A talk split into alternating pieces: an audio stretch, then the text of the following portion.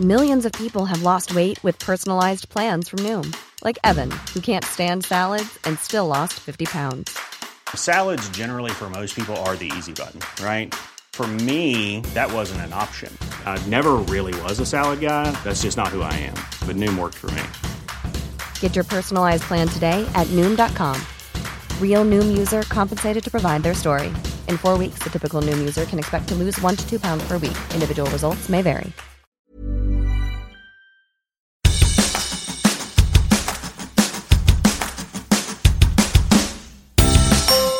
Hola, soy Hanna Fernández, profesional de la comunicación, emprendedora y apasionada del bienestar y del crecimiento personal.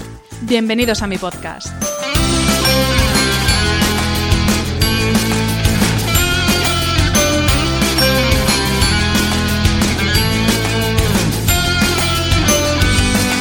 En cada episodio encontrarás charlas con personas brillantes e inspiradoras que te van a dar las claves para reinventarte, ilusionarte, empoderarte y vivir por fin la vida que quieres. Personas que con su trabajo diario y con su ejemplo están cambiando el mundo. Hablaremos de todas las esferas del bienestar sobre las que puedes actuar para empezar ya a vivir bien de verdad. Relaciones personales, equilibrio emocional y mental, trabajo, salud, sostenibilidad, finanzas, emprendimiento y crecimiento personal. ¿Estás listo? Vamos, yo te acompaño. Aquí comienza tu guía para vivir bien.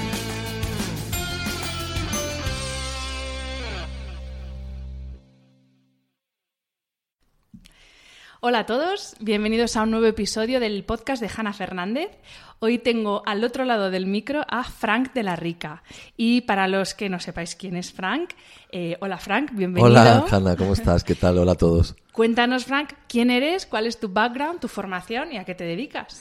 Bueno, pues eh, mira, eh, me llamo Frank de la Rica. Vamos, así es el nombre que tengo para ¿Artístico? mi marca, artístico, sí, el nombre de marca. Y soy monitor de pilates. Mm, Llevo 13 años como monitor de pilates y, mm, y bueno, en realidad, eh, antes era maquillador. Estuve 12 años maquillando, pero mis comienzos, desde que era pequeño, siempre pues he bailado, hice gimnasia deportiva y cuando tenía 19, 20 años, pues lo típico, ¿no? Que era hacer aeróbic. Entonces me, eh, era monitor de aeróbic. Lo dejé para pasarme al maquillaje y luego después, después de 12 o 13 años maquillando, lo dejé y digamos que retomé el cuerpo, ¿no? Y volví a, a- a la forma física, ¿no? Entonces busqué algo que me, que me sirviera para mí, para estar yo en buena forma física, pero que me sirviera también para trabajar. Y entonces pues encontré Pilates, que en aquel momento llevaba nada, llevaba en España como dos o tres años. Eso O sea te iba a preguntar, porque claro, estamos hablando de hace bastante tiempo cuando aquí muy poca gente sabría lo que era Pilates, ¿no? ¿Tú cómo lo conociste? Bueno, en realidad Pilates como tal eh, apareció en todo el mundo en el año 2000.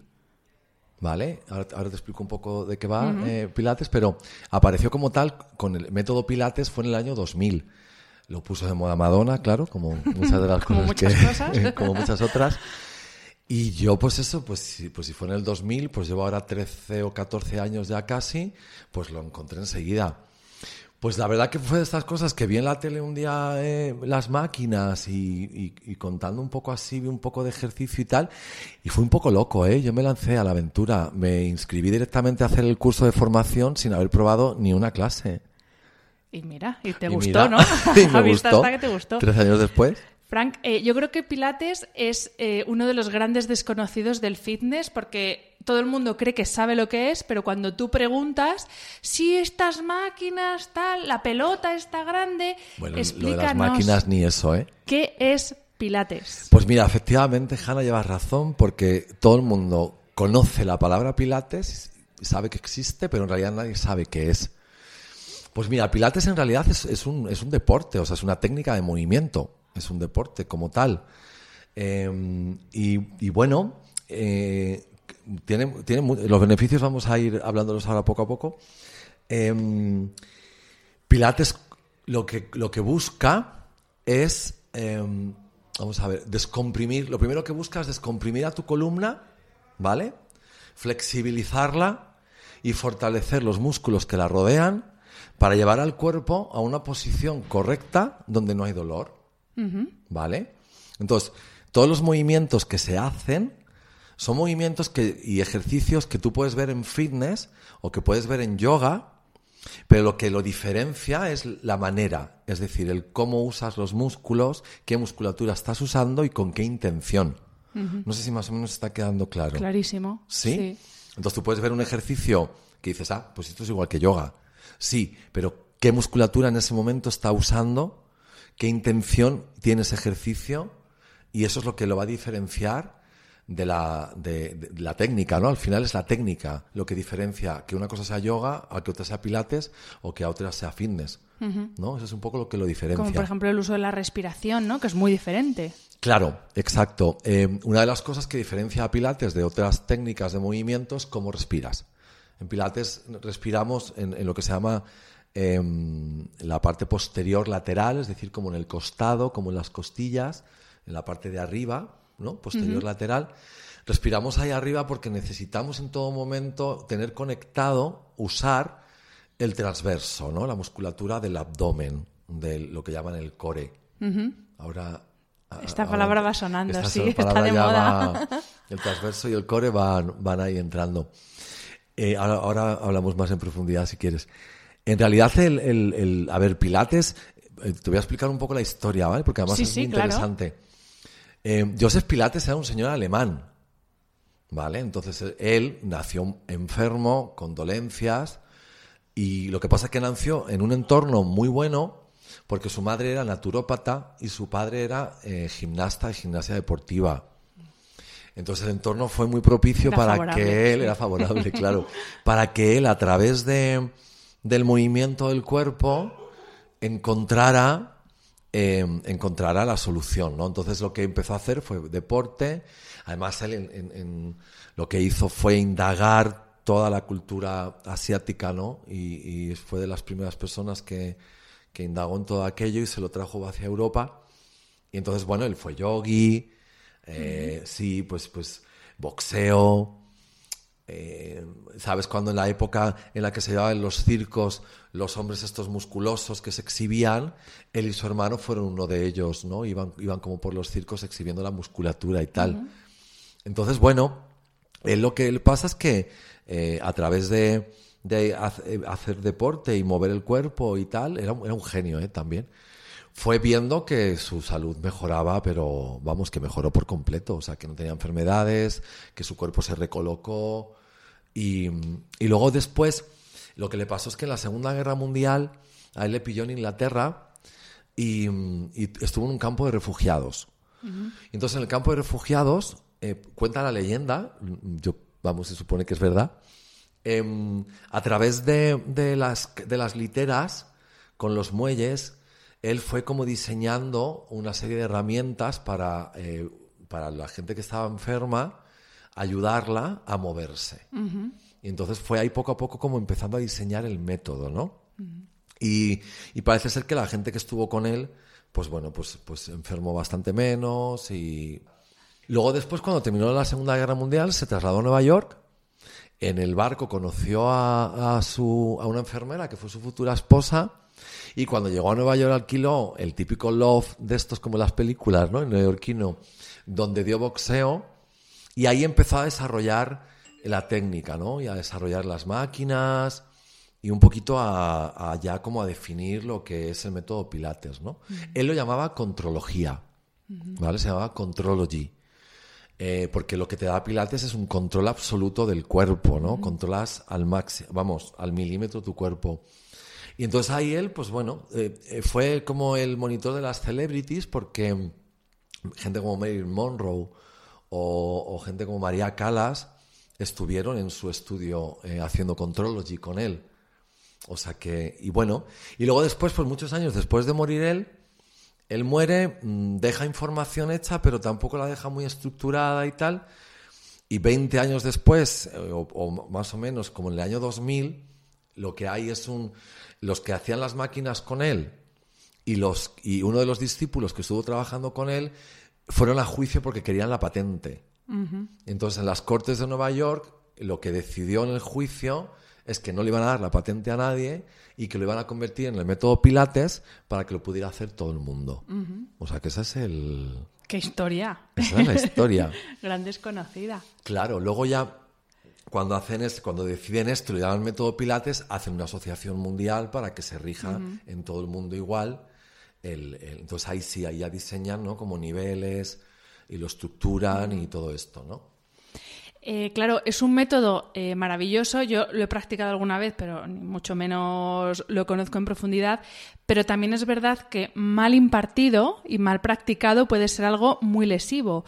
¿Qué tiene de especial la formación para los instructores de Pilates? Cualquier instructor de fitness no es automáticamente instructor de Pilates. No, claro, ¿sabes lo que pasa? Que el low cost está haciendo mucho daño y va a hacer mucho daño el low cost. Porque, ¿qué pasa? Primero, para los, para los pobres monitores que, que tengan que trabajar, bueno, yo en su momento fui uno de ellos, que tuvieron que trabajar para otros, eh, ¿qué pasa? Pues que quieren que la misma persona que a las 5 de la tarde da zumba, a las 6 de pilates y a las 7 de, de fitness. Entonces, claro, ¿cuál es tu formación? Pues mínima, porque tienes que saber de todo y, y al final pues te haces un curso de pilates de un mes y, y lo ves por encima. Claro, o sea, yo hice una formación de más de dos o tres años. Entonces no tiene nada que ver. Em, pero sobre todo, ¿sabes cuál es el problema? El problema en realidad es mm, la clase grupal. Porque claro, Claro. Pilates en realidad se diseñó, él lo diseñó para hacerlo con una sola persona. ¿Vale? Y además lo diseñó, eh, diseñó las máquinas para poder ayudar al cuerpo a moverse. Entonces, ¿qué ocurre? Que claro, si tú me entras en una clase de pilates de grupo y no tienes una información previa, lo que te va a ocurrir es que no estás en la técnica, ¿vale? Con lo cual ya no estás haciendo pilates, estás haciendo lo que se llama el dibujo del ejercicio. Es decir, que tú te estás moviendo de una manera determinada, que es lo que, lo que, que es lo que el dibujo de- de- del ejercicio de pilates, pero no estás en la técnica, no estás usando los músculos como son, no estás haciendo lo que tienes que hacer, pues eso, ¿no? Tirar del transverso, activar el suelo pélvico, respirar en la espalda, no estás haciendo nada de todo eso, con lo cual no estás haciendo pilates y no, te- no tienes el beneficio de pilates. Lo que pasa que, ¿qué ocurre? Pues, pues que claro, es, eh, pues al final es bueno hagas lo que hagas, porque si vienes de estar sentado todo el día o sentada todo el día y te vas al gimnasio y respiras un poco y mueves el culo, como se suele decir, pues te vas fenomenal. Pero ¿qué te vas? Con esa sensación de, ay, pues que el pilates pues como que me ha relajado. Que esto ahora, ahora si quieres... Esa es mi siguiente pregunta. Esa es tu siguiente pregunta. Entonces, el, el problema es eso, la clase grupal. Yo lo que aconsejo siempre es, haz una primera y pequeña, o grande, no lo sé, pero haz una inversión primero, eh, bueno, date el lujo de darte 10 clases privadas con alguien que sepa, para que puedas entender qué tienes que hacer, para que puedas entender la técnica, porque entiendo que a nivel económico, claro, una clase privada todo el mundo no puede acceder, pero sí puedes acceder a, hacerte un- una inversión en la que digas, "Joder, voy a ir a un sitio donde me enseñen, donde entienda qué tengo que hacer, y con esa información después te vas a tu gimnasio y te metes en una clase de grupo y vas a, ver, vas a saber lo que estás haciendo, ¿no? Y bueno, pues esto es un poco lo que yo aconsejo, porque luego es verdad que, ay, no tengo dinero, pero luego te compras unas Nike de 200 euros. Bueno, y también te, a ese respecto, porque yo también he dicho, uff, es que Pilates, madre mía, es una inversión Mm. importante. Pero luego sí pienso, lo que me he gastado en fisio, que no digo que el fisio no sea necesario, pero claro, ir al fisio porque te has hecho polvo, porque has entrenado mal, porque no sabes entrenar, o con el problema que yo tengo, que tengo cero Mm. control abdominal, pues claro, al final Sí, el problema es que al final, eh, esto ya lo sabemos todos, lo que pasa que aunque lo sabemos, lo hacemos. Lo barato sale caro. Y al final, pues no invertir en ti, en unos conocimientos y en una serie de cosas, pues te lleva a que al final, pagando. pues tienes que tirar de fisios, tienes que tirar de no sé qué. De hecho, esto, que no me maten los fisios, por favor. Pero es verdad, yo te lo digo por experiencia, cuando mis alumnos empiezan a hacer pilates, cada vez ven menos al fisio. Cuando empiezas a utilizar tu cuerpo de forma correcta, a fortalecerlo y a estirarlo, es que, es que tu propio cuerpo se va sanando. No necesitas mm, en ningún momento recurrir. Puedes recurrir de forma puntual, ¿sabes? A un fisio o a un osteópata o un tal, obviamente. Pero sí que es verdad que tu propio cuerpo va, va a responderte súper bien. Eh, Frank, respecto a lo que decías antes, eh, yo desde el principio que te conozco, que te conocí por Instagram y luego Sí. nos hemos conocido en persona y nos Sí. hemos ido siguiendo, siempre hay una frase que me encanta tuya y es eh, si piensas que Pilates es eso que te relaja, es que no me conoces. ¿Por qué seguimos asociando Pilates con el yoga, con las clases de respiración, con esa gimnasia que hacen las señoras mayores cuando ya no pueden hacer nada? Claro, ¿Por pues qué? mira, lo seguimos asociando con eso porque en realidad eh, nadie está haciendo pilates hoy en día. Muy poca gente está haciendo pilates de verdad hoy en día. Fíjatelo, porque mira, si tú piensas que pilates se diseñó para trabajar con una sola persona, además diseñó las máquinas, ¿vale? Para que, mira, además así ya de paso te lo, te lo cuento. Esta cosa de pilates suelo o pilates máquina. Pues no hay un pilates suelo o un pilates máquina. Existe pilates. Entonces, pilates es una técnica de movimiento, es decir, tengo que usar mi musculatura y mi cuerpo de una manera determinada. Vale, si lo haces así y estás en la técnica, estás haciendo pilates, ya sea en el suelo o en una máquina de pilates. ¿Sí? Las máquinas en realidad están diseñadas para que en una primera etapa la máquina te va a enseñar a cómo mover el cuerpo para poder llegar al ejercicio y hay una segunda etapa en que la máquina lo que hace es que te reta para que seas cada vez más fuerte y más flexible. Pero en realidad Pilates, Joseph Pilates lo que diseñó fue una serie de 30 y algo, nunca me acuerdo del número, de 34 o 36 ejercicios de suelo, ¿m? con la intención de que se hicieran a diario, como eh, tipo yogi, ¿no? Te levantas, lo haces a diario. Entonces, ¿qué ocurre? Pues mira, si cuentas con que eh, las clases de pilates que se hacen son grupales, la mayoría. No está la técnica, porque te estás moviendo en el dibujo. Y encima, fíjate lo que te voy a contar ahora. Esto que él diseñó, que son estos 36 ejercicios, hoy en día eso se llama nivel avanzado.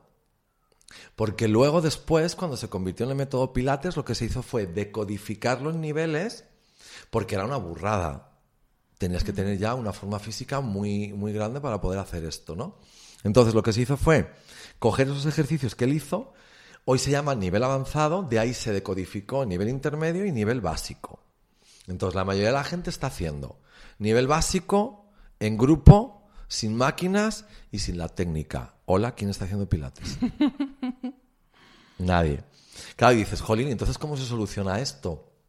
Bueno, esto se soluciona, pues como te he dicho, poniendo un poquito de, de... El problema de esto es que si a ti te dicen que esto es pilates, ¿tú te lo crees? Claro. Entonces no te cuestionas nada, ¿no? Entonces te encuentras con dos tipos de personas, unas que llegan y dicen, ay, yo lo hice y me aburrí. Y otra que te dice, yo lo hice y salí muy relajada.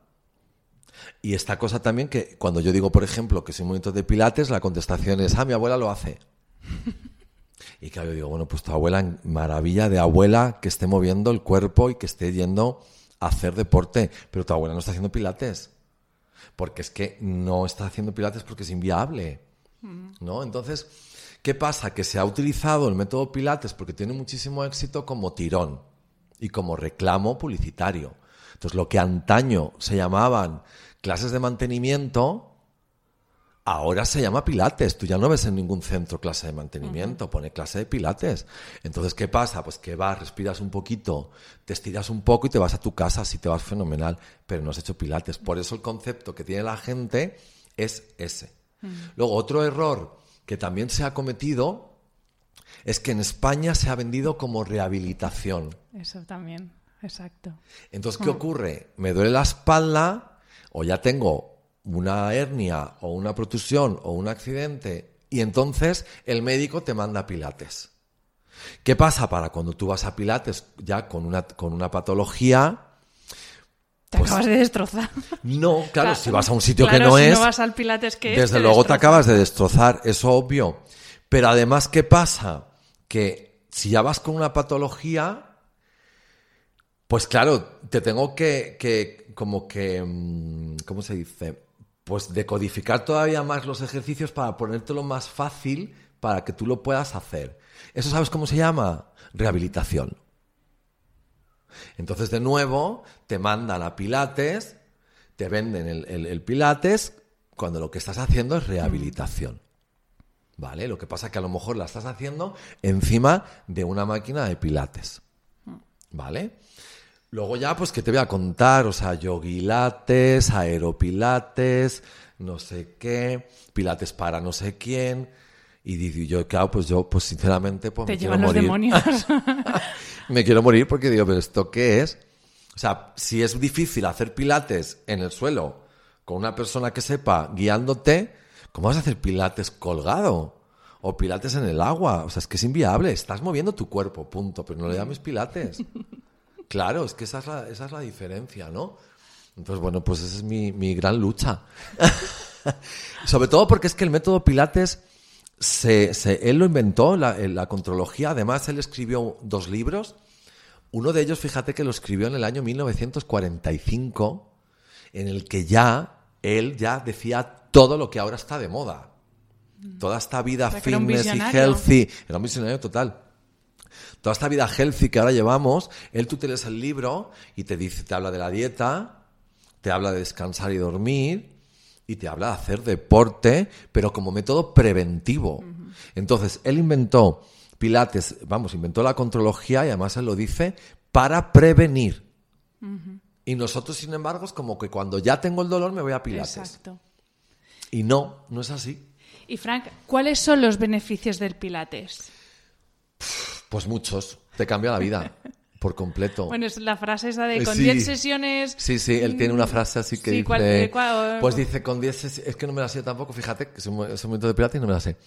Pero él dice, sí, con 10 sesiones eh, eh, notarás el cambio, con 20 habrá cambiado tu cuerpo, algo así, con 30 te ha cambiado la Sí, vida. algo así. Algo así. Sí, te cambia la vida, ¿eh? Realmente. Eh, los beneficios son muchos. Eh, ten en cuenta que porque mira, eh, eh, pasa una cosa. Estamos buscando como el elixir de la juventud y él decía ya en su momento, y yo lo corroboro, que la juventud está en una, en una columna flexible. Porque cuando tú eres joven, cuando eres un niño y un adolescente, tú te puedes mover, tienes movilidad, subes, bajas, entras, sales, subes la pierna, tiras para acá, coges aquello, tiras de allí, ¿no? Eso se va perdiendo.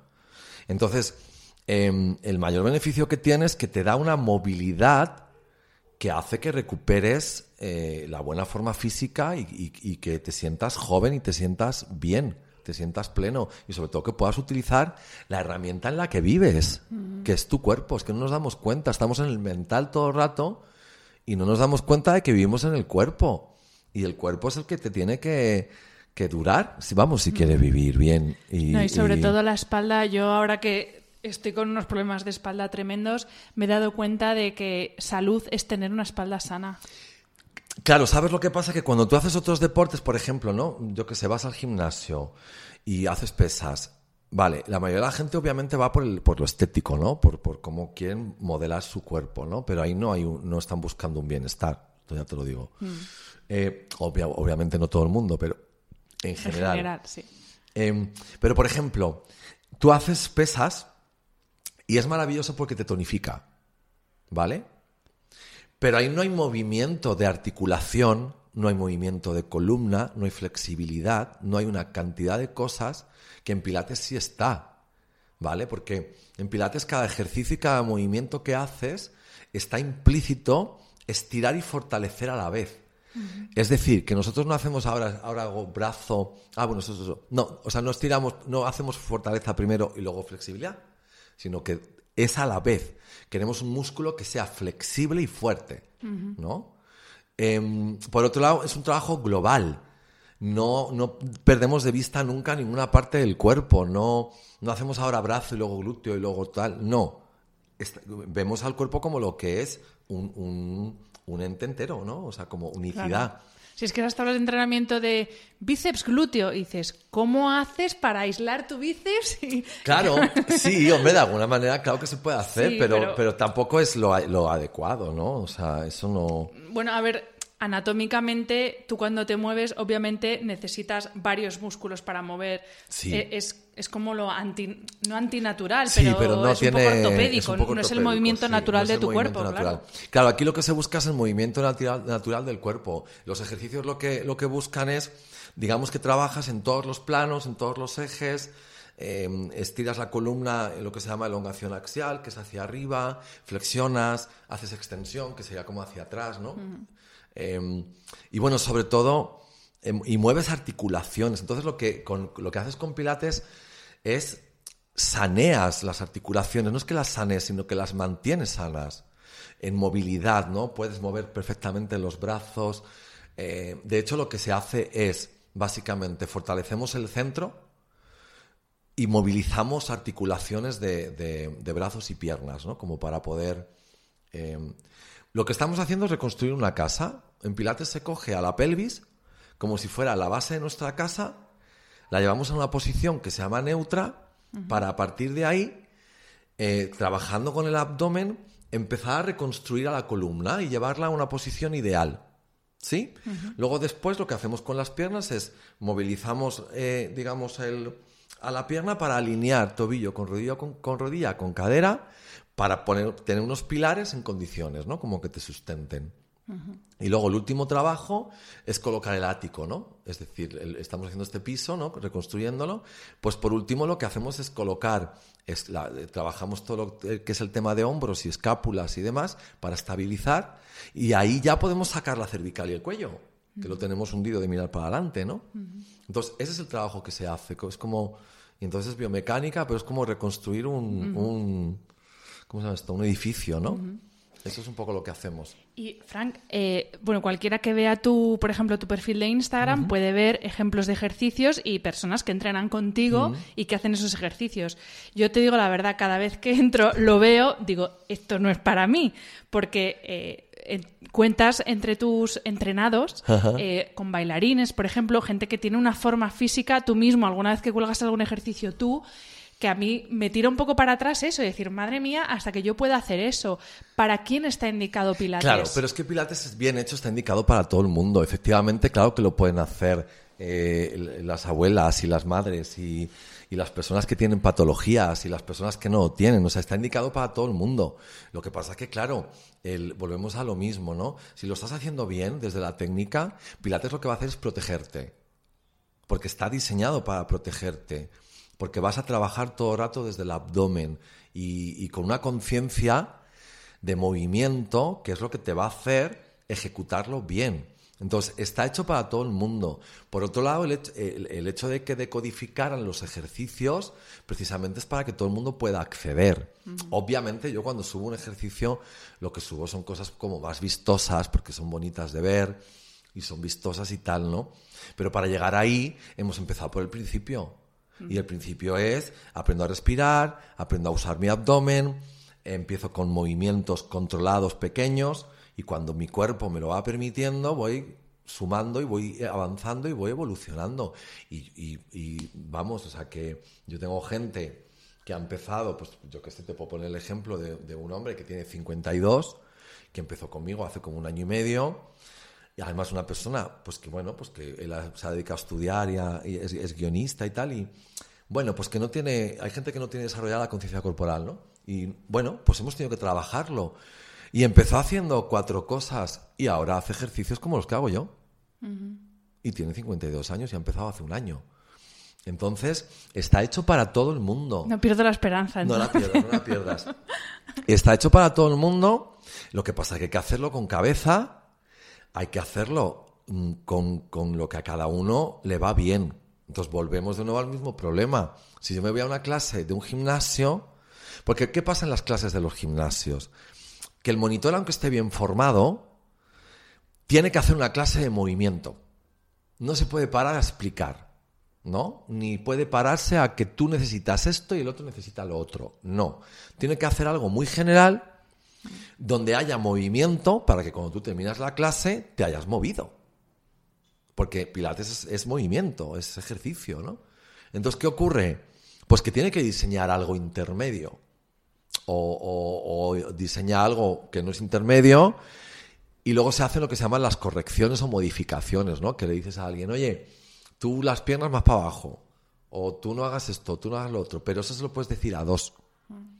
Entonces, al final, ¿qué ocurre? Que cuando la gente entra en una clase de grupo de pilates, de gimnasio, pues está haciendo ejercicios que no van con él. No van con él en ese momento. Porque en ese momento no está preparado. Puede empezar por otro nivel y por otro tipo de ejercicios. Y luego después, cuando ya tienes el abdomen fuerte y controlas lo que hay que hacer, sí que puedes llegar a ese nivel y hacer esos ejercicios, ¿no? Y Frank, la gente que llega a ti, cuando llegas pues eso, los que ya vamos doblados y decimos eh, esto cómo me puede arreglar, eh, ¿tú qué, cuáles son las dolencias o qué carencias mm, ves, o, sea, o, que llegan a ti más generalizadas o, o, que te llegan de haber practicado X deportes sin haber compensado, pues por ejemplo, con el tema de la flexibilidad, con los acortamientos?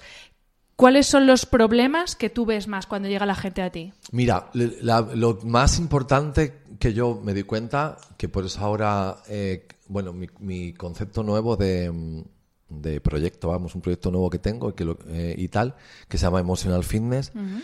lo que más veo es que la gente lo que no tiene es conciencia corporal. Es decir, ¿qué significa esto? No saben usar su cuerpo. ¿Por qué? Bueno, pues yo creo que dentro de esta educación que nos han querido dar de no pienses y no hagas nada que se salga del tiesto, entra el hecho de que, nos, de que cuando nos daban gimnasia lo que querían hacer era tenernos entretenidos. Es decir, nosotros tenemos una herramienta que es el cuerpo, que es brutal y que es lo más.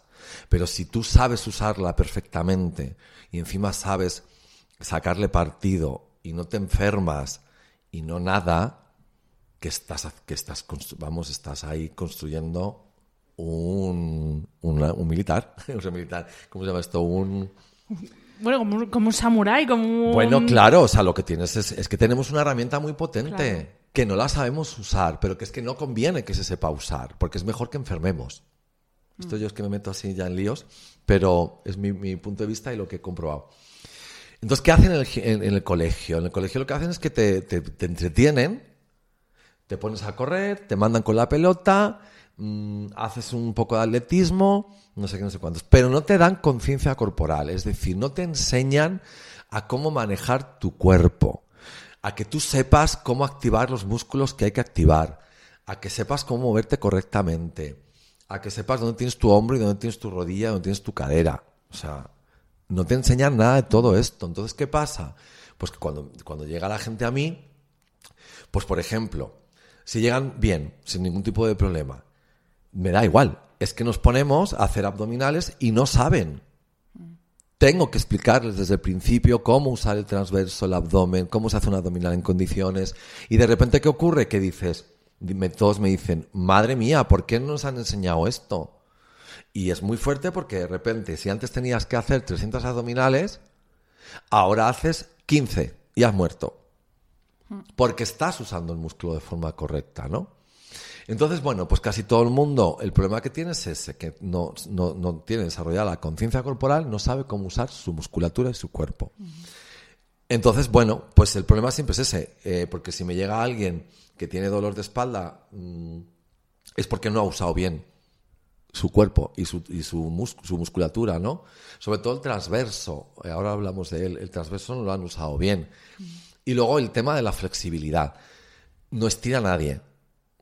No estira a nadie. Y con la vida cotidiana, con la vida que llevamos hoy en día de estar sentados y mirando hacia adelante todo el rato, lo más importante es estirar toda la cadena posterior uh -huh. y estirar la columna. ¿Qué ocurre? Que te dicen, ah, yo no, es que no tengo flexibilidad. Y es como, ¿y qué? Es que no tienes que ser una gimnasta de gimnasia rítmica. No, dale a tu cuerpo lo que necesita, que es estirarse. Y si cuando te estiras llegas hasta la rodilla, pues hasta la rodilla, pero tu cuerpo se está estirando. Uh -huh. no, no hay que buscar llegar al suelo, como todo el mundo, no, es que yo no llego al suelo, o es que yo no me toco no sé dónde. Y como, no, claro, porque no eres... Eh, Comaneci. Comaneci. pero tu cuerpo te va a agradecer igualmente que estires. Mm, claro. Entonces, el, no, eso, es, eso es lo básico, o sea, la gente no estira, y luego, pues el mal uso del cuerpo porque no les han enseñado a cómo trabajar la musculatura. Vamos a hablar concretamente del, bueno, core, eh, abdomen, Oh. faja abdominal, Mm. eh, como se quiera llamar, porque, eh, claro, se habla de las abdomen- de la- del abdomen solamente en el sentido de mujeres queremos eh, vientre plano, Eso es, hombres, y hombres queremos el six-pack. six-pack, exacto. Pero eh, yo por- ya hablo en primera Mm. persona porque es el problema que yo tengo, que con 37 años me he dado cuenta de que tengo cero tono en el abdomen y en el suelo pélvico. Claro. ¿Por qué es tan importante la faja abdominal para hombres y para mujeres? Vaya, para todos. Claro, porque mira, está lo que se llama el recto abdominal, que es el eh, la tableta de chocolate, ¿vale? Esa la conocemos todos. Ese es el recto abdominal, ¿no? Pero detrás del recto abdominal hay un músculo que se llama transverso y es una faja, un corsé. Entonces, esta faja, este corsé, está, está conectado con las em, vértebras. Y es, es, uno, es un músculo, a ver, no es entero, lo estoy explicando así como para que todo el mundo lo entienda, ¿no? Es una faja, un corsé. Entonces, ¿qué hace? Que sostiene a las vísceras y sostiene a la columna. Entonces el abdomen, tanto el, tanto el transverso como el recto abdominal, el, el problema es que en el momento en el que no tiene tono, no, no es fuerte, no está fuerte, empieza a, eh, a irse como hacia adelante y hacia abajo. Y entonces, ¿qué ocurre? Que las vísceras se desplazan y la columna va bajando. Entonces, como la columna va bajando y no hay un músculo que la sostenga, empieza a haber protusiones que, que son cuando los discos intervertebrales se mm, empiezan a, a, mm, desgastarse. mm. ¿no? Hasta que llegan pues a la hernia, ¿no? Entonces, ¿qué pasa? Pues que el transverso es el más importante eh, pa- para trabajar, pero es un músculo interno, profundo, que tienes que saber cómo conectarlo, cómo usarlo. Y de nuevo volvemos a lo mismo, nadie nos ha enseñado. Entonces, em, ¿qué ocurre? Que, que realmente el transverso es, tú sabes, Escarlata O'Hara, ¿sí?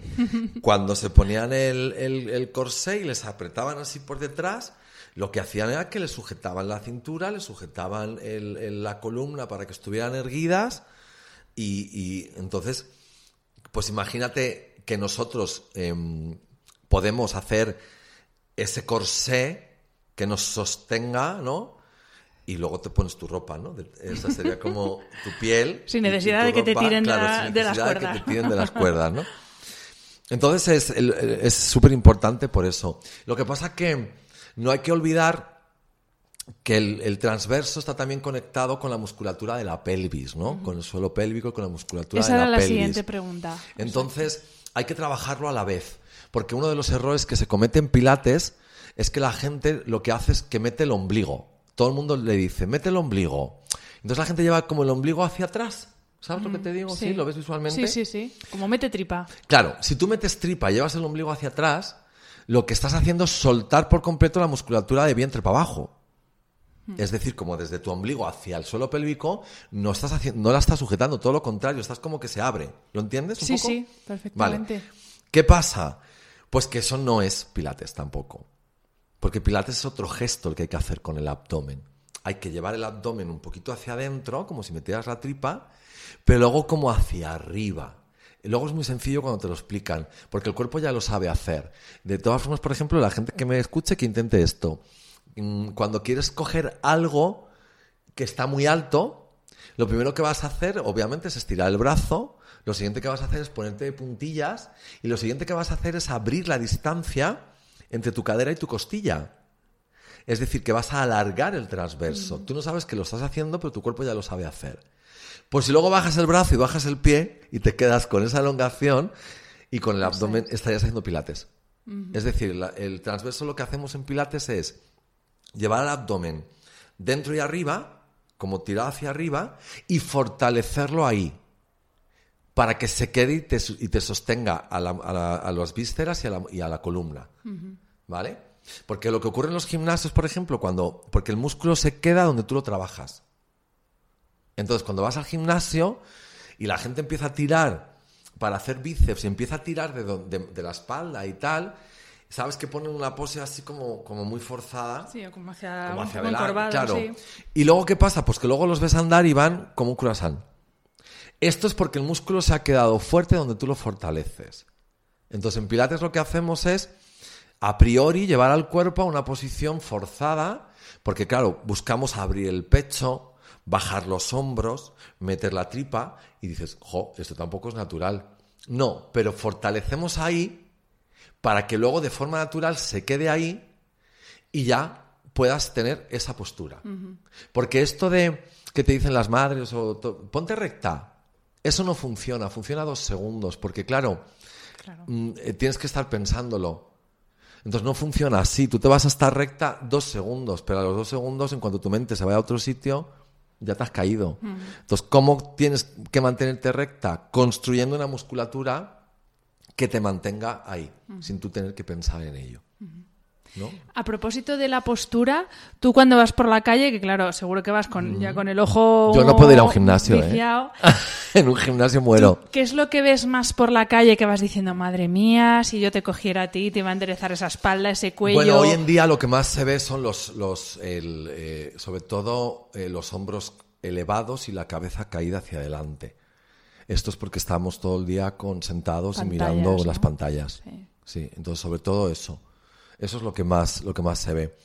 Pero. Mm, y, luego lo de la tripa, como hacia adelante. Como. Sí, incluso gente que ves que tiene abdomen, que tiene el six-pack y tiene tripa. Porque, eh, porque no ha usado el transverso, ¿no? Es decir, no ha hecho esto de llevar el abdomen hacia adentro. No ha sujetado el transverso ni a las vísceras. Entonces, cuando ha hecho el fortalecimiento del, del, del recto abdominal, ¿qué pasa? Pues que, claro, se ha quedado eso ahí duro donde, donde tú lo trabajas. Y el suelo pélvico es muy importante, hay que trabajarlo, es muy importante. Lo que pasa que, bueno, lleva su tiempo y tienes que aprender y tal. Te iba a preguntar precisamente por el suelo pélvico, porque yo ahora tengo problemas de suelo pélvico eh, por haber entrenado mal mucho tiempo eh, deportes muy intensos. Mm. Y me estoy dando cuenta cuando voy, eh, con, pues hablo con amigas con, o con gente por Instagram incluso, y me estoy dando cuenta que muchas mujeres de mi edad mm. están teniendo problemas de suelo pélvico. Por ejemplo, yo me he dado cuenta cuando iba a CrossFit que muchas tenían que aguantar las ganas de hacer pis cuando levantaban mucho peso.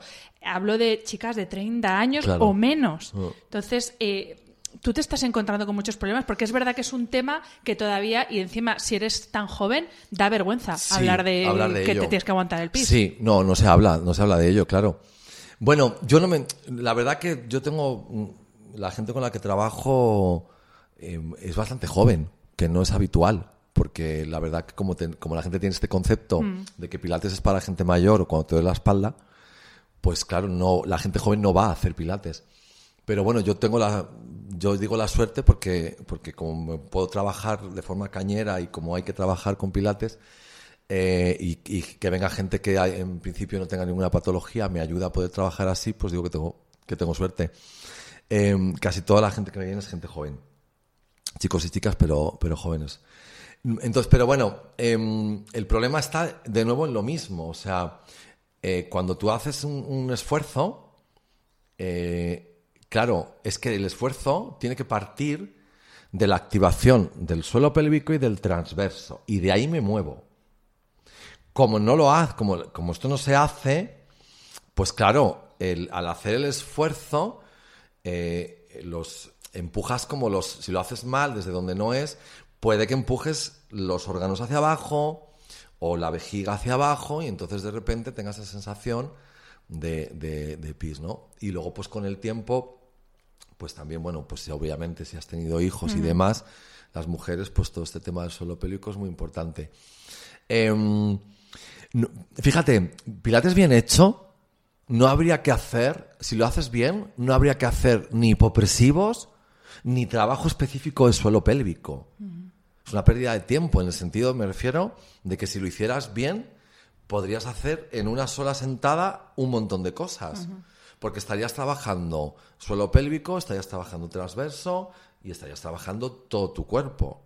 El problema es que como no se trabaja bien, pues al final tengo que recurrir a, específicos, ¿no? Pues me voy a hacer hipopresivos para meter la tripa o me voy a hacer trabajo de suelo pélvico, ¿no? En realidad, em, Pilates es el mejor método que hay hoy en día y que habrá. Porque sí, porque sabes lo que pasa, que si lo sabes hacer y lo haces bien, eh, se convierte, te, lo integras y te mueves desde ahí. Entonces, Pilates es la base de todo lo que puedes hacer después. Por ejemplo, en las Olimpiadas, todos, los, todos los deportes olímpicos y la gente que tiene acceso a, ¿no? que son olímpicos y demás, en sus entrenamientos está Pilates. Es decir, que primero hago Pilates y luego entreno lo que tengo que entrenar. ¿no? Si hago saltos de trampolín, pues primero Pilates y luego saltos de trampolín. Si hago mm, baile, gimnasia, mm, baloncesto. Bueno, Pilates es lo que hacen muchos bailarines de clásico, por ejemplo. Prácticamente. Sí, pero por ejemplo, en, en futbolistas, la NBA, en- en- ya, ves, ya ves a muchos eh, deportistas de élite, de deportes de todo tipo, que ya en su entrenamiento tienen pilates. Es decir, primero pilates y luego entreno lo mío. Y luego, pues todo el tema este, por ejemplo, de CrossFit y todas estas cosas, pues, pues igual. Volvemos a lo mismo. No es que, no es que esté mal, no. CrossFit está de puta madre, mola mucho, todo esto. Pero ¿qué pasa? Pues que si no tienes todavía una buena forma física, no sabes usar los músculos como hay que hacerlo, y te metes en la clase y no tienes un monitor que te diga dónde vas, pues claro, al final, ¿qué pasa? Pues que estás haciendo un esfuerzo con tu cuerpo que no está preparado.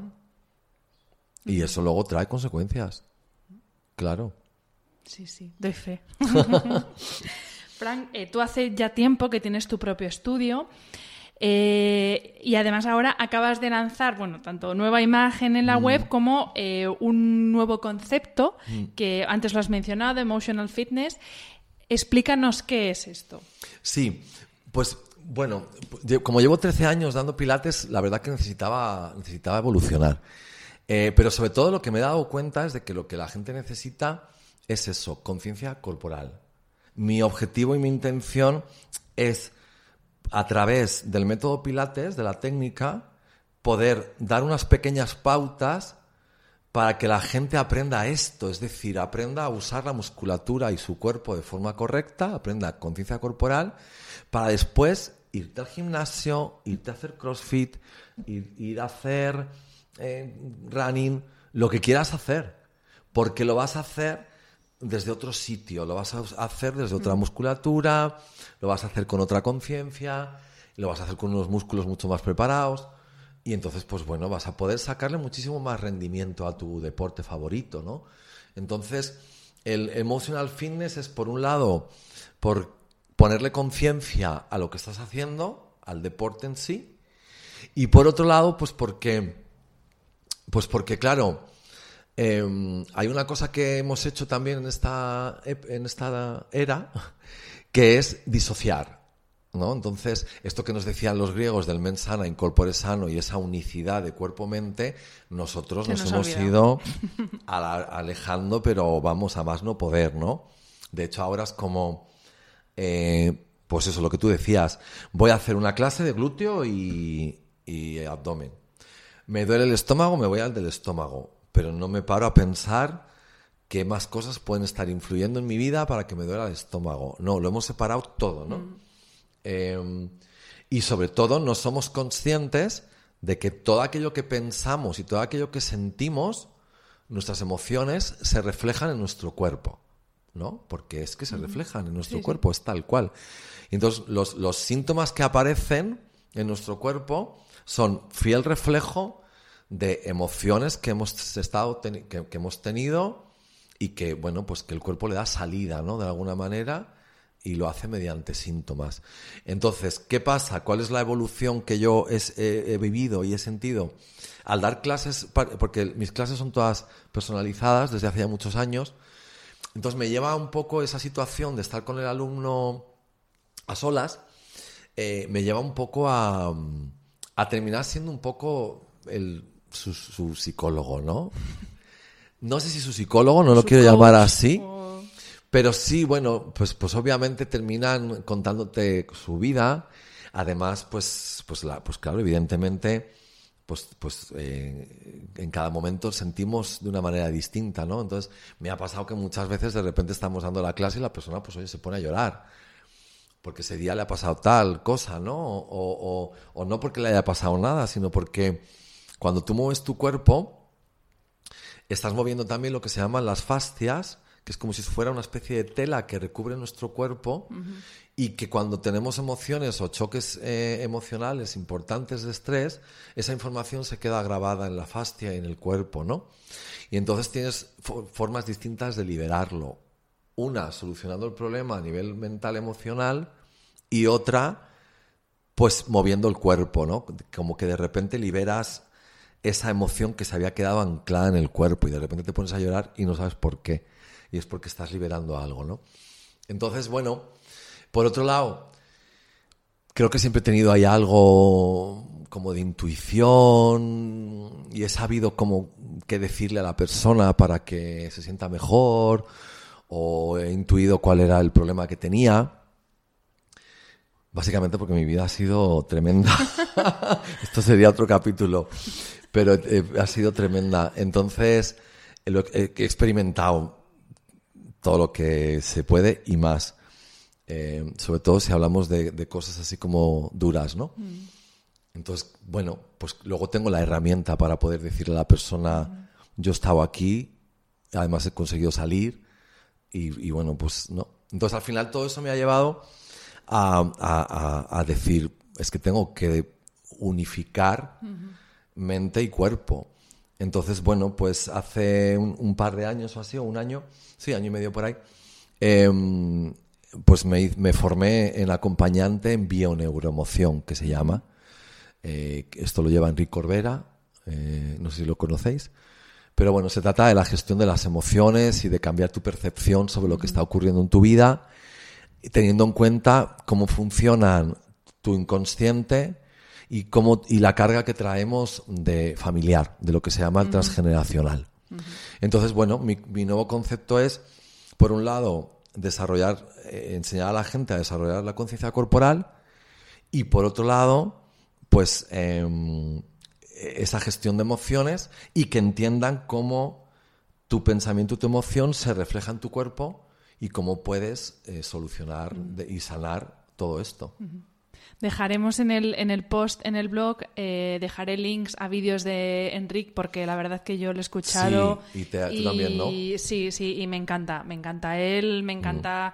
Bueno, al final eh, le ves sentido a muchas cosas que te pasan, que te, has, que te han pasado, que has vivido, que no entendías muy bien de dónde venía y de repente dices, eh, totalmente. Es que a mí me ha pasado esto. Totalmente, o sea, yo, mm. yo ya te digo, yo hace, lo descubrí como hace ahora siete, ocho años y es que mi vida cambió por completo. Porque yo había estado muchísimos años haciendo terapias de esto, de lo otro, de lo demás allá, buscando respuestas. Y chica, yo no había manera. No había manera. Y cuando empecé a escuchar los vídeos de, de Enrique, de repente, en cuestión de seis meses, claro, según lo fui escuchando, lo fui entendiendo y, fui abriendo, ¿no? Mente, y dije, pero por favor, ¿qué es esto? Me dio todas las explicaciones a todo aquello que me pasaba en mi vida que yo no entendía. Yo decía, pero a mí, ¿por qué me pasa esto? ¿Y por qué se me repite esta situación? ¿Y por qué no puedo cambiar lo otro? ¿Y por qué no puedo conseguir tal, o sea, no entendía nada. Para mí sobre mm, todo fue el, entender comportamientos de ahora que, pues es lo que tú dices, ¿por qué soy así? ¿Por qué caigo siempre en lo mismo? Y entender de dónde viene, que normalmente viene de, los años de la infancia y, de la educación que has recibido y cómo mm. empiezas a conectar en mi caso sobre todo era el tipo de educación que he recibido con comportamientos que yo tengo ahora. Claro. Sí, bueno, es, interesantísimo porque ya te digo, o sea, a mí me cambió por completo la vida y, fue un vuelco total y absoluto. O sea, entendí un montón de cosas mm. y desde entonces lo estoy aplicando y, vamos, que mi vida va cambiando y, muy bien. Vamos, estoy encantado. Frank, eh, bueno, este podcast va de, saber o de averiguar cómo podemos vivir bien. Entonces, ya nos ha quedado claro, gracias a la explicación tan maravillosa que has hecho del método Pilates, que el cuerpo es, importante cuidarlo para vivir bien, pero tú, ¿qué otras cosas haces para, para tener bienestar, para alcanzar el bienestar? Bueno, pues eh, lo primero eso, deporte, porque es verdad que, bueno, pues hago Pilates, pero, pero claro, pues también pues al estar haciendo todo el día pilates, pues luego necesito hacer otras cosas, ¿no? Eh, En tu entonces- caso es al contrario. Los que trabajamos sentados necesitamos movernos Claro. y tú necesitas estarte Bueno, quieto. yo sobre todo lo que necesito, pues claro, pues, pues, porque cuando yo doy las clases de pilates, yo estoy de pie. Yo no, no ejecuto el ejercicio y la persona lo ve, sino que yo estoy de pie y lo que hago es que vigilo eh, y, y doy órdenes y corrijo a la persona y tal. ¿no? Entonces yo estoy de pie, con lo cual luego necesito apuntarme a pilates. porque digo, uy, me tengo que apuntar a pilates, que me duele aquí. No. Eh, entonces, bueno, Una pues, pregunta, perdón que te sí. interrumpa. ¿Vosotros os entrenáis a vosotros mismos o tú necesitas que alguien... Yo me puedo entrenar A a, mí pesar de mismo, todo tu sí, no, no, conocimiento. yo me puedo entrenar a mí mismo, pero es mucho más, para mí, ¿eh? es más placentero cuando te pones en manos de otro. Porque, me- porque al final, mm, para que no parezca más trabajo, ¿sabes? Sí, es verdad. Sí, O sea, sí, porque si no sigues trabajando, claro. El único problema que hay con esto es como que a veces tengo la sensación de seguir trabajando, ¿no? o, o, claro. por ejemplo, si me pongo a entrenar en mi estudio, a veces, bueno, pues siento que es una hora más de trabajo, Sí. ¿no? Que es como, uy, sigo aquí. Sí, sí, sí. sí. Entonces a veces sí que me sí que voy a, a mi, mi teacher trainer, la que me en su momento me formó, porque te pones en manos de otro, ¿no? Y también eso es un poco como, como dejarte querer, que te, ¿no? Y que te cuide otro y, y ponerte en manos de otro y tal. Pero vamos, sí, yo, o sea, yo entreno yo mismo. Lo que pasa es que luego me gusta hacer otras cosas. Pues he tenido una temporada muy larga de ir a correr. He estado dos años haciendo em, saltos de trampolín en la piscina. Ahora hace poco. Ahora, pues bueno, pues estoy yendo un poco al gimnasio. No sé mucho de gimnasio. Pero bueno, sí, estoy yendo un poco al gimnasio y tal. Y además de moverte, ¿cómo te cuidas tú? Claro.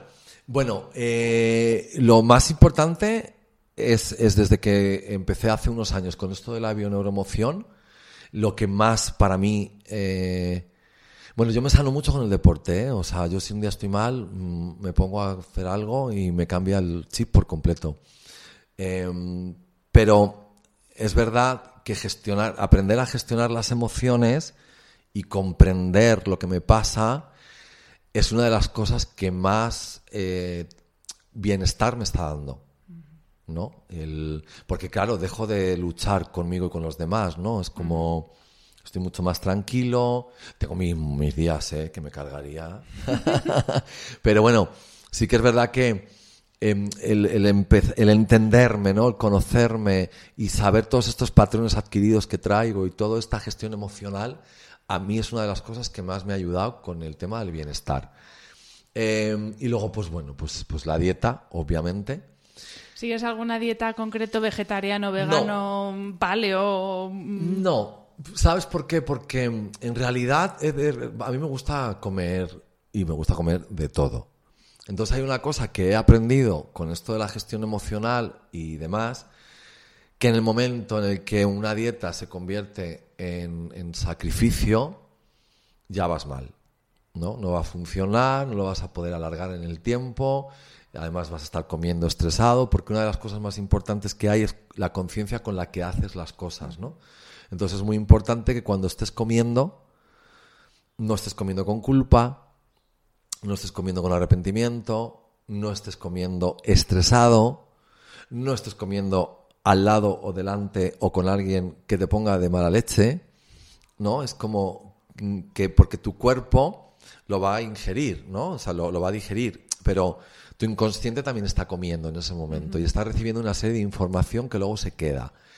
Entonces, no sigo ninguna dieta, lo que hago es pues que hay días que digamos que como lo típico, la- la- la- lo que sabemos todos de intentar que no, pues la dieta mediterránea, ¿no? Pues intentar que no esté frito, sino que esté a la plancha, pues tu ensalada, tu, ¿no? O sea, esto que ya sabemos, en realidad no hay ningún tipo de... Sentido común, vaya. Sí, sentido común. Pues, pues intentando, pues eso, pues si, eh, si detectas que, por ejemplo, comiendo pan te inflamas, pues no lo como. ¿No? Pero eh, lo que sobre todo hago es no, mm, a la hora de comer, no, no culpar, no, no sentirme culpable, ¿no?